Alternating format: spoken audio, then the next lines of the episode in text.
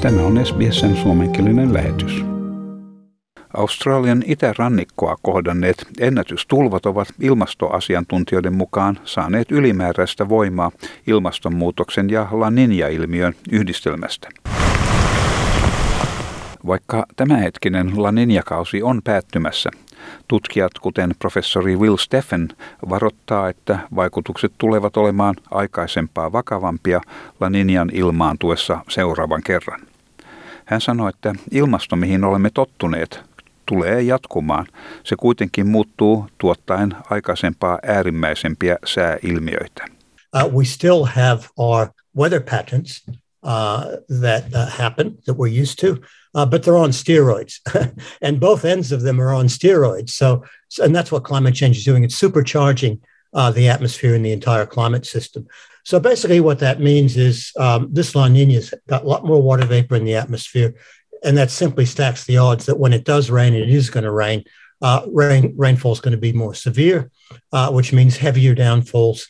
La Niña-kausi syntyy suurin piirtein 3-5 vuoden välein, tuoden tavallista enemmän sadetta itäiseen Australiaan. Ilmaston lämmetessä tulevaisuudessa ilmakehä kykenee sitomaan aikaisempaa enemmän kosteutta, mikä vuorostaan tekee La Niña-ilmiöstä aikaisempaa vaikeamman. Ilmastotieteilijä tohtori Matt England sanoo tämän heikentävän tulville alttiiden alueiden asukkaiden selviämismahdollisuuksia.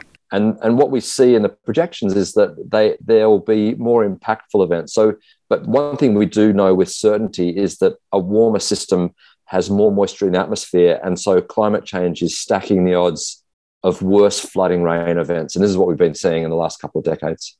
La Niñan aiheuttaessa vaikeuksia Australialle. Samainen sääilmiö imee kosteutta pois muilta alueilta.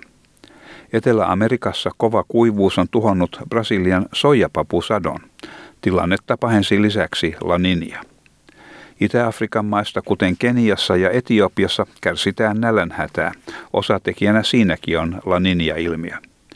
Tohtori England sanoi, että ihmiset usein sekoittavat asioita, sanoen, että samat säänjaksot ovat jatkuneet tuhansia vuosia La Niña ja El Niño-ilmiöiden vuorotellessa muutaman vuoden välein. Molemmat ilmiöt ovat kuitenkin siirtymässä äärimmäisempään suuntaan ilmastonmuutoksesta johtuen. People get this confused all the time. They'll say, oh, we've always had these weather cycles.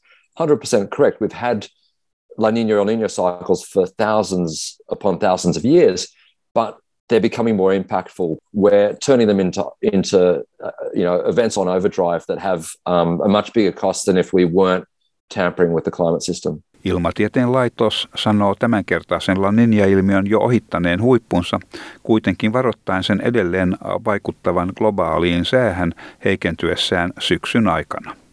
Ja tämän jutun toimitti SBS-uutisten Steve Trusk.